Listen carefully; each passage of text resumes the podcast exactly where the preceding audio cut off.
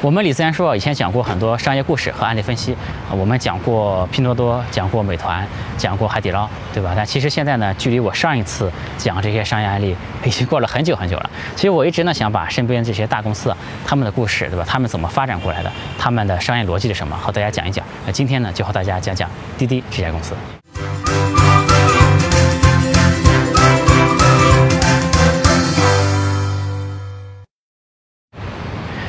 有趣的灵魂聊科技人文，我是李自然。最近我这边在筹办一家新的公司，就没有时间来准备一期那种原创度特别高的视频啊，所以我就把滴滴这个事情翻出来和大家聊一聊。因为这个案例呢非常有名，我讲这个事儿呢就不需要怎么准备。呃，而且呢，这个滴滴这个案例讲起来也是蛮有意思的。首先呢，我们从一个人开始聊，这个人叫做王刚，以前是阿里出来的。这个人是一个非常有名的天使投资人，他的水平呢很高，而且呢很有头脑，特别擅长把握。各种投资机会。以前他在阿里的时候呢，就因为当时阿里还没上市嘛，他就收购阿里系阿里的员工呢这个手上的股票啊，因为公司还没上市，很多员工呢有这个把手头的这股票变现的这种需求啊，他就是收购了很多很多阿里员工的股票啊，收购的这个数量之多，以至于马云都找到他，对吧？所以他是一个特别特别有这个投资嗅觉的一个人。我曾经在几年前约好要拜访他一下啊，最后这个因为种种原因吧，也也没能成行，所以其实我也没有见过他，这个有点遗憾。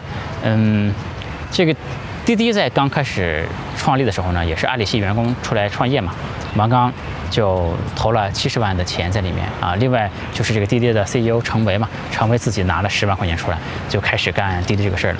这从天使投资的角度来看，嗯，其实一笔普通的天使投资。怎么也是百万人民币起投的吧，对吧？其实一般来说，投个几百万人民币占一家公司的百分之十五、百分之二十，这都是很正常的。那王刚呢，就投了七十万啊，其实真的是很少，而且呢，占的这个股份比例还是相当相当大的，这个他是占了一个很高的比例啊，呃，所以说这笔投资啊，在日后这个给他带来了特别特别高的回报。程维呢，就是呃滴滴的 CEO。他呢是很厉害的，他二十多岁的时候不到三十就当上了这个支付宝 B to C 事业部的总裁。呃，他的一个缺点吧，就是他不懂技术啊，因为他不是技术出身的。在刚开始做滴滴这个事儿的时候呢，就没有一个靠谱的技术团队能够给他把这 app 做出来。于是呢，他就去。通过外包的形式来做了啊！我们前两天在我们知识星球还有人讨论外包这个事儿。外包这个事儿呢，其实十有七八是不太靠谱的，对吧？因为现在我前两天还听我一个朋友说了一个故事，就说现在呃一个甲方找乙方开会，最后去的是甲乙丙丁戊方都去了，对吧？这就是这个外包也是一层一层的往外包，对吧？它不是包给一个人就完了，对吧？甲方怒斥这个乙方是怎么干活的，对吧？乙方觉得啊，这个丙方太不地道了，我把活给你，你又包给你还在包给其他人。对吧？这个顶方就觉得你拿了这么多钱，对吧？最后到我这里就这么一点啊。那物物方最后觉得啊，你们都是大佬，我就是最后这个拿钱最少的那个，对吧？我就是一干活的，所以说我也不背这些锅，对吧？所以说这个外包包这个事情，尤其这种层层转包的事情，就特别不靠谱。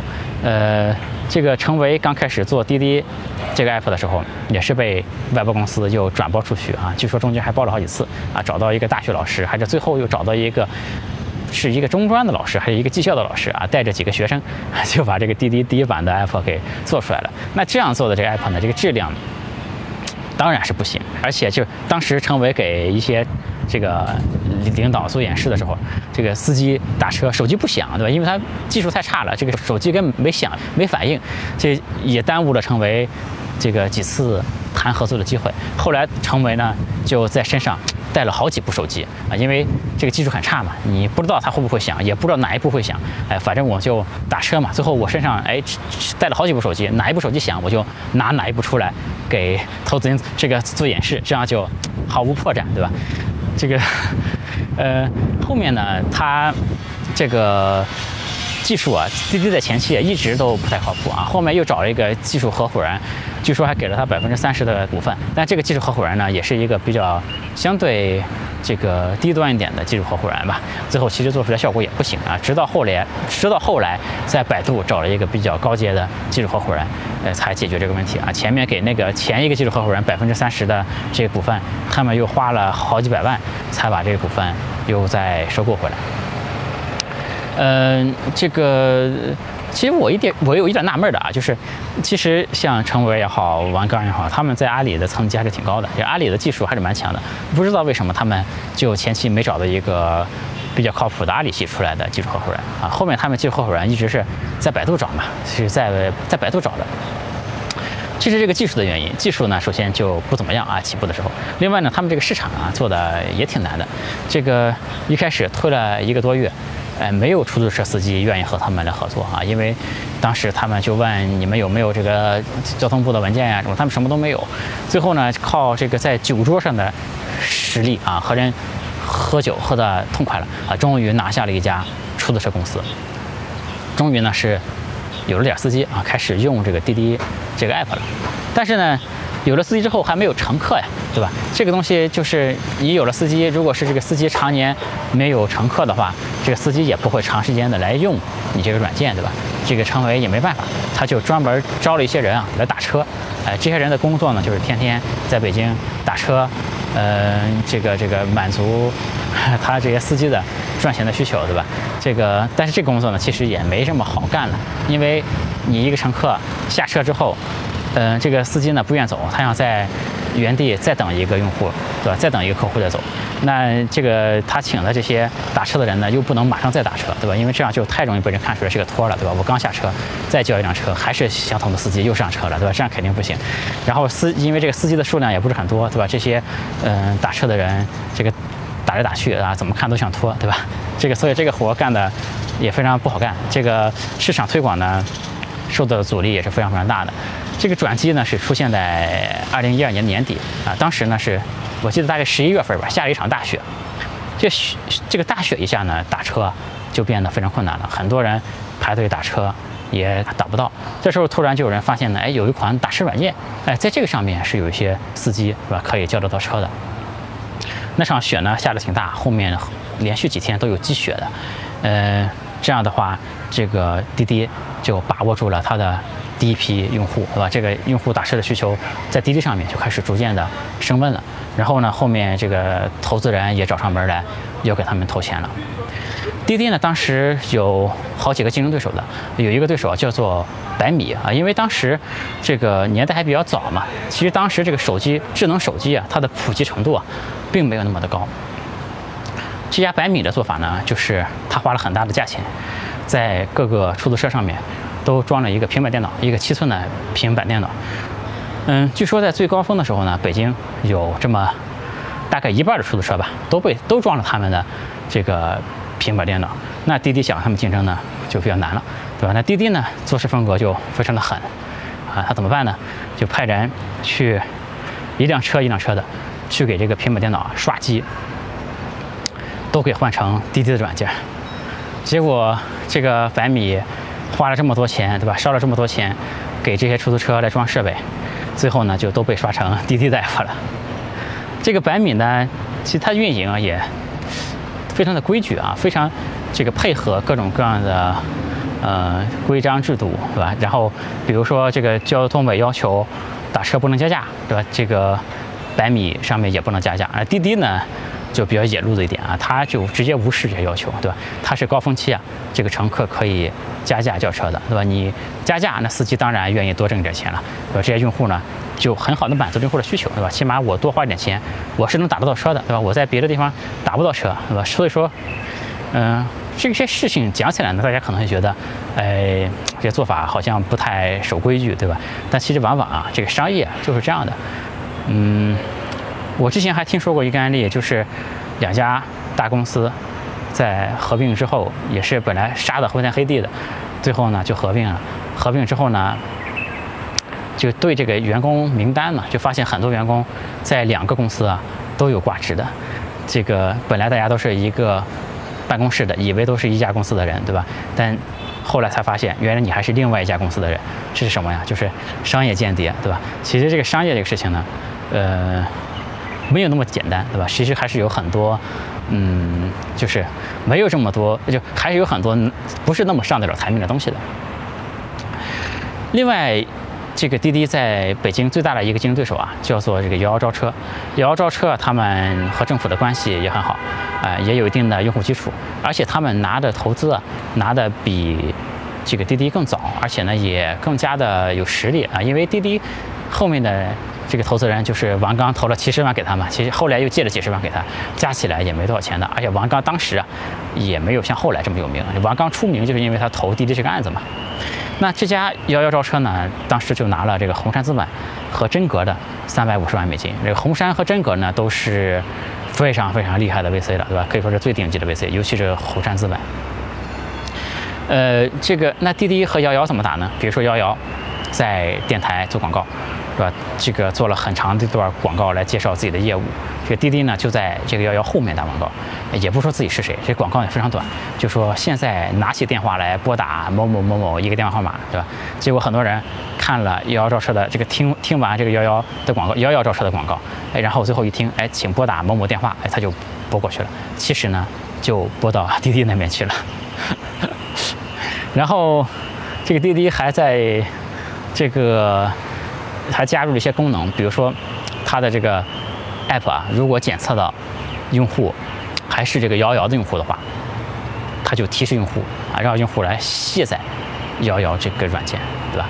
这里面就有很多呃招法，听起来呢有一点耍流氓，但其实真正的商业竞争啊，它确实是一个你死我活的很激烈的一个事儿，对吧？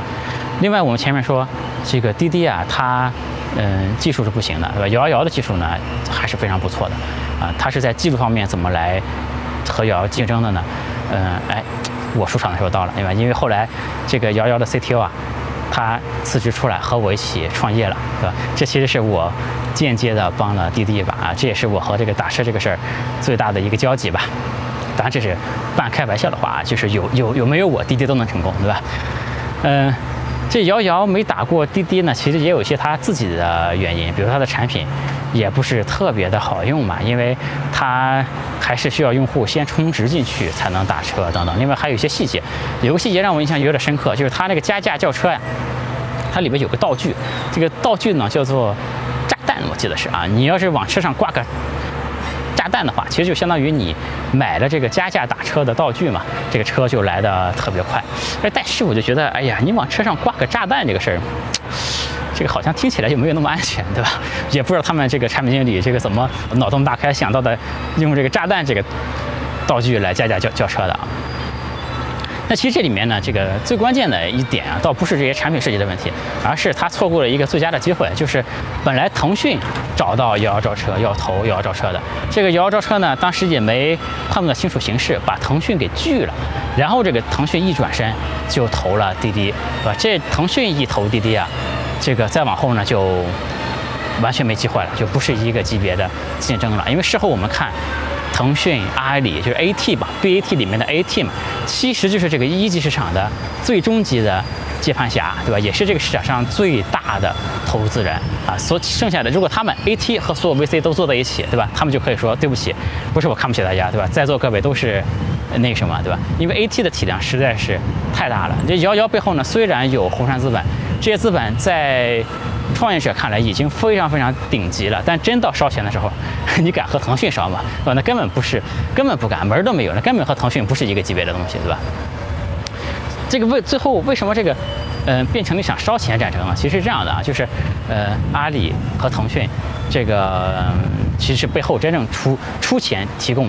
这个烧钱烧的谁的钱？其实背后很多是阿里和腾讯的钱，对吧？他们其实当时赶上一个契机啊，就他们在争夺这个支付市场。呃，腾讯当时搞了这个腾讯支付嘛。然后阿里呢，这个支付宝当然是它特别特别重要的、绝对不能让步的一个业务，对吧？这两个巨头呢，这个抢夺支付业务，支付就要有支付场景，对吧？打车就是一个非常好的支付场景，对吧？这个就可以让人绑定微信支付，呃，这个所以说这两家巨头啊就要在这个上面打。那这两家巨头打的方式呢，当然也不是直接打，而是各自扶持一个一个小弟，对吧？所以说不管是滴滴也好，快递也好，其实他们就变成了更大的棋盘上的。一个棋子，对吧？其实我们每个人活在世界上都是一个棋子而已，对吧？你在公司里就是你老板的一个棋子啊。当然，你这个事情做得更大了，哪怕你做到像滴滴、快滴这种级别，对吧？其实也就是阿里、腾讯手中的一个棋子，对吧？这个为什么后面烧钱越来越猛呢？这个是这样的，是二零零四年的时候，在，二零一四年的时候，啊，这个程维呢就找到马化腾，因为我们前面不是说这个腾讯本来想投摇摇，后来摇摇把它拒了之后，一转身就投了这个滴滴嘛。这个当时马化腾还特意接，就是到北京的时候见了程维，在腾成为这个公司体量还不是很大的时候就见了他，就投了他。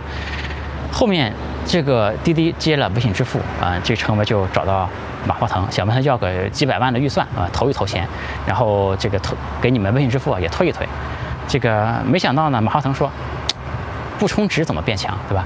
几百万哪够？就一下就给了他好几千万。于是这个补贴啊就开始了，一个礼拜。就不到呢，一个礼拜不到啊，一亿多就烧没了。但补贴这一招啊，实在是太管用了，因为你想人打车，这个价格很敏感呀，他就就图个便宜啊。这个我打来的车都是差不多的，对吧？我肯定哪家便宜用哪一家呀。所以说这个补贴这一招呢，特别特别的管用。那快递一看呢，就急了，人家背后也是有爸爸的，对吧？就找到马云那边去了，因为他们是阿里系投的公司嘛。那个马云就跟他说。我从来没碰过钱，对吧？我对钱没有兴趣啊，你们自己看着办就行。所以说，在得到马云这样的支持之后啊，这个本来滴滴就马上就要停止补贴了，因为他感觉腾讯的钱也也烧了不少了，差不多了，这市场份额也也拿下来很多。但是呢，这时候呢，快滴啊背后联合了阿里又出手了啊，他们开始疯狂的补贴，然后滴滴的这个交易数据啊大幅度的下滑，这个数据呢很快被快滴超越了，这也是滴滴啊这个。这个在它有了一定规模之后啊，第一次被竞争对手所超越啊。这时候我给大家五秒钟的时间啊，如果你是滴滴公司的 CEO，你碰到这种情况，你应该怎么办啊？大家想一想。还能有什么办法，对吧？找爸爸继续要钱呗，对吧？这就是这个最终的对策。他就是又找到了马化腾这边啊。马化腾说，是吧？我背后站着亿万玩家，怕什么？冲，对吧？就冲进去了。这个滴滴说服务器不太够，本来滴滴有四十台服务器，啊，马化腾这个连夜调集了一千台服务器，又给他怼上了，对吧？于是就变成了一个，呃，中国互联网历史上最凶残的一次这个烧钱补贴的大战了。那段时间呢？这个回忆起来还是挺美好的，对吧？因为全国人民打车都不用花钱了啊，连平时最最抠门的人都打车出门啊，连那些不出门的人都要打车去转两圈，那否则呢就觉得亏了，对吧？这那一瞬间呢，仿佛看到了共共产主义了，对吧？这个这一波补贴有多么猛？这个事后统计啊，嗯，滴滴加上阿里，那滴滴滴加上腾讯一共补贴了十四个亿，阿里加上快滴呢？一共补贴了十个亿啊，二十多亿就这么烧进去了。在两个这种超级大巨头的这个大战之下，其他的对手啊，这个其他的创业者啊，做这种打车的出行呢，就完全成了炮灰了，啊，因为当时其实也有很多地方的打车软件啊，他们就完全的成为炮灰了。到大战结束之后呢，这一波补贴大战之后，滴滴和快滴市场份额加起来已经占到了整个市场的百分之九十八啊。不过他们这样烧钱呢，也烧的实在是太猛了。这个两边都觉得再烧下去啊，永无止境，对吧？就像这个武侠小说中两个内功，两个高手对拼内功，对吧？谁都不能收这一掌，对吧？谁收先收了掌，谁就要受受内伤，对吧？你一停止补贴，用户马上就会跑到另外一家平台上去了。那这时候呢，这个呃华兴资本的这个包凡啊，也也是他们的老他们的老大，这个人在互联网圈是非常非常有名的一个人，就。他就开始行动了，也是在大佬的授意之下，把这滴滴快滴两个 CEO 就叫在一起，把他们都关到一个小屋里面，对吧？告诉大家，你谈不好就别出门了。于是这两家呢，呃，在多方力量的这个撮合之下吧，就选择合并了。最后呢，滴滴和快滴就并在一起了。快滴的 CEO 这个吕传伟呢，在这个很短时间之后啊，也就退出去了。这个就变成了，呃，成为。自己来掌控啊，这样合体后的一家企业，按说这时候成为应该是一统江山，志得意满，对吧？这个后来成为面对媒体的时候也说过一句话啊，我以为呢打快滴就是总决赛啊，没想到呢这只是亚洲小组赛啊，因为二零一四年的时候，这个 Uber 来了，对吧？Uber 开始进入中国大陆市场啊，要知道 Uber 是一个这个创业。当时在那个年代是所有创业公司里面最有名的一个，可以说是对吧？它估值是四百二二十亿美，当时就是四百二十亿美金，十倍于滴滴。嗯，他就要来打来打滴滴的，而且呢，这个创始人还来见了见了程维，说话呢非常猖狂，啊，就要么让我收购，要么把你干死。程维就特别不爽。他后来接受一个采访的时候说，这个 Uber 的人看我的眼神和我说话的态度，就好比我和我去和一个四川打车软件在谈判一样，特别不放在眼里。而且这个 Uber 呢，也确实非常非常的强悍，因为它是也是在就是美国代表性的创业公司嘛，最新一代的创业公司，打法非常的新，非常的强悍。它不像以前那些西方的互联网巨头打中国，其实行动是很迟缓的。Uber 的速度非常快，而且创始人就直接常驻中国啊，创始人直接来到中国来督战，对吧？而且他们有钱，对吧？这疯狂的在中国开始打，也是用这种补贴用户的方法。啊，这是最简单、直接、粗暴的，对吧？来这个来拿用户。嗯，在战况最激烈的时候呢，当时每天啊都要烧掉好几千万的钱，特别特别的烧钱。这个如果这样烧下去呢，成为肯定是扛不住的啊。这时候呢，这个他想了想办法，这个中国人的智慧还有中国兵法就用出来了。他一共用了中中国兵法里的两招啊。第一招呢叫做围魏救赵。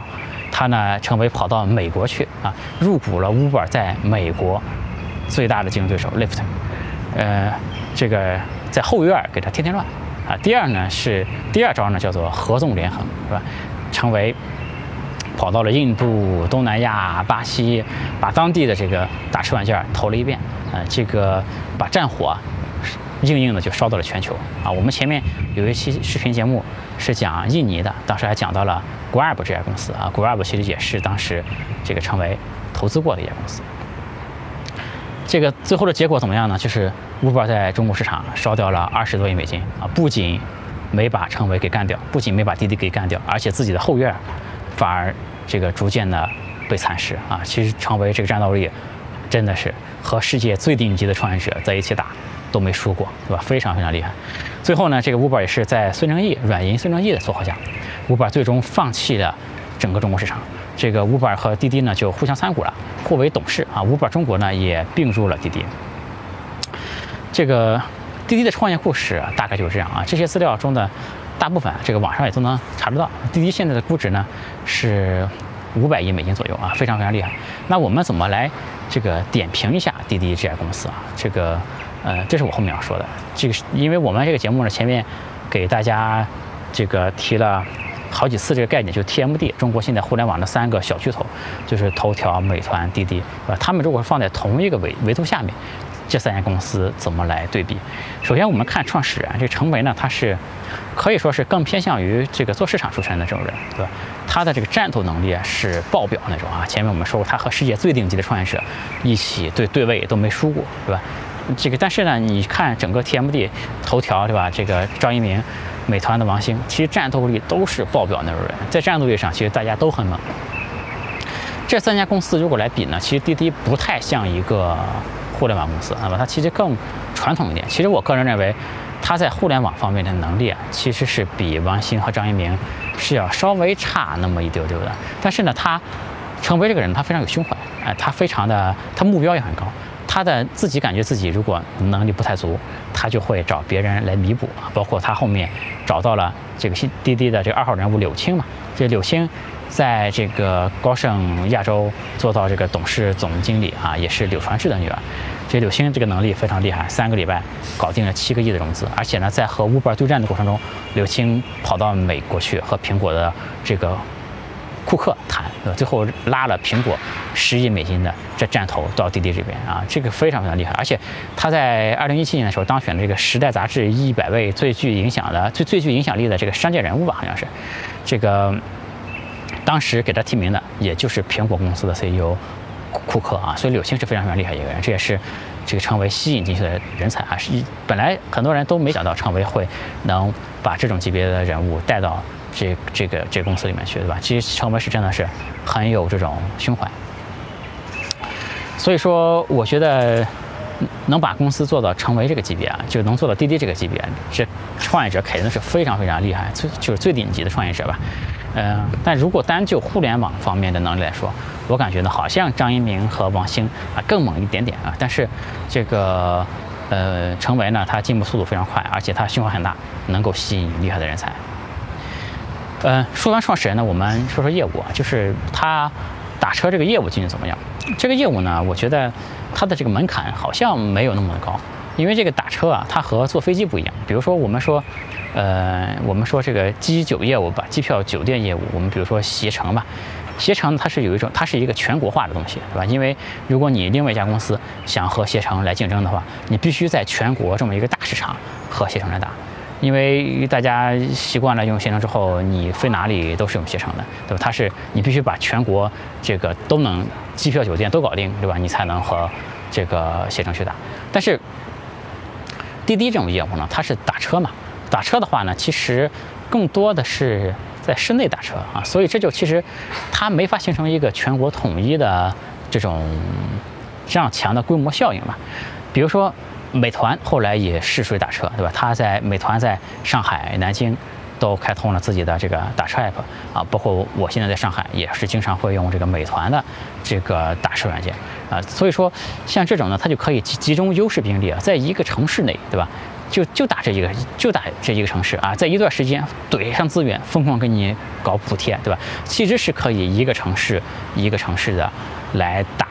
这个滴滴的市场的啊，因为这个东西它确实不是特别具备全国市场的这种规模效应，而且我们按美团的能力来看呢，美团其实最核心的资源是它背后有很多商户嘛，它背后有很多这个饭店呀，对吧？人打车是干什么的去的？呃，人打车往往都是是为了去一家饭店，对吧？或者是去看一个电影啊，这上面都是美团的资源比较厉害。大家想一下，这个人们。实际用的时候，这个顺序啊，你肯定是先想去哪里吃饭，对吧？然后或者是先想去哪里看电影，然后呢，你再去决定这个打车这个事儿，而不是说我先想好了，哎，今天我要打一个什么车，然后我再想我去哪，对吧？所以说，在这个角度来看呢，美团的站位啊，它是站在滴滴前面的。啊，所以说其实美团这个它的应用场景在前面的啊，美如果是有有一天大家想一下，如果大家在美团这个本身的 app 里面就能打车了，对吧？我选了一个饭店，我就可以直接叫一个车去了，对吧？这样其实对滴滴的打击啊就会比较大，哎，所以说这个美团，我觉得它如果想打滴滴呢，是能打的，它这个自己利用自己的应用应用场景，对吧？而且可以一个城市一个城市的啊，集中优势兵力，各个击破啊，我觉得是可以打的。据说这个王兴啊，美团的王兴啊和程维啊，这个私交还挺好的，嗯，但这个商场如战场吧。据说有一次，这个王兴和程维吃饭，大家都聊得挺开心的啊。王兴也没说自己要试水打车这个事儿，然后呢，回去之后就上线了美团打车。呃，这个程维呢也立即宣布滴滴要做做这个进入外卖市场，对吧？这个说打就打。但是你想，这个滴滴打美团呢，它这个反击就有点难，因为做外卖这个事儿呢，你要匹配。很多的骑手是吧？就是送货的人，这个线下物流特别重要，还要匹配很多的商家，这些其实滴滴都没有，都也不是他特别擅长做的事情。哎，这个但是美团打滴滴这个逻辑我们前面说了，其实呢困难。就没有这么大啊！而且滴滴想打美团的话，你要重新培养大家的用户习惯。你在你给你这个产品本身给用户的定位就是一个打车的，对吧？你想让我用它来叫外卖，这个用户习惯这个转变就有点大，对吧？但是对于美团来说，我叫了我想去一个饭店，然后我顺便打一个车过去，这个其实会稍微好一点啊。那如果说美团将来能够去打滴滴的话，那其实其他人也可以打呀。比如说饿了么，阿里旗下的，对吧？他其实他当然不会去打，对吧？但其实如果打的话，也可以打。很多巨头其实都可以打，是吧？其实我们回头反思这个滴滴的，回头看看这个滴滴的核心能力，它这种平台运营的能力，对吧？以及这种嗯高级车辆吧，这个重资产运营的能力，以及这个政府关系的能力，这但是它都是它核心的竞争力。但这些东西呢，其实你真以巨头的眼光来看，其实谁搞问题都不大，对吧？现在互联网这个。天下格局啊，就是美团在刚阿里，对吧？在和阿里这正面刚，头条呢在和腾讯在正面刚，百度呢有点自身难保，对吧？所以说大家呢都有点腾不出手。如果有一天这些人呢能够腾出手来，而且这个网约车啊，如果这个市场将来能够被证明确实是一块哎很诱人的大肥肉，对吧？或者说以后这个自动驾驶起来了，这个市场有足够吸引力的，这个滴滴的地位呢，我觉得真的不一定就那么那么的稳固，是吧？那这里说这些呢，不是说我这个看衰滴滴公司，这个不是说滴滴不好，滴滴是一家非常优秀的公司，创始人战斗能力也非常非常强。呃，我就想说呢，是这个每家企业它都有自己的弱点吧，就是创业这个事儿啊，大家都很难啊。且夫天地为炉兮，造化为垢啊，阴阳为叹息，万物为同。就这个创业这个事儿呢，本身就是充满了变数啊，捉摸不定的一个事儿。你开个小公司是吧？有小公司的苦恼是吧？你像成为一样，把一家公司做到这么大的规模，一样会有自己的苦恼是吧？但是你说，把一家公司做到几百亿之后，有什么苦恼？这个这种苦恼是什么感觉啊？今天的我呢，也没法给大家来形容，是吧？如果有一天我能够把这个我的公司做到这个几百亿的价值，哎，到时候我会和大家分享一下，有了几百亿之后，这个苦恼是什么样的？有趣的灵魂聊科技人文啊，今天滴滴的故事就和大家聊到这里，我们下次再见，拜拜。欢迎加我的个人微信李自然零三，全拼的李自然，数字零三。我们有一个社群，大家一起来讨论商业、科技、互联网。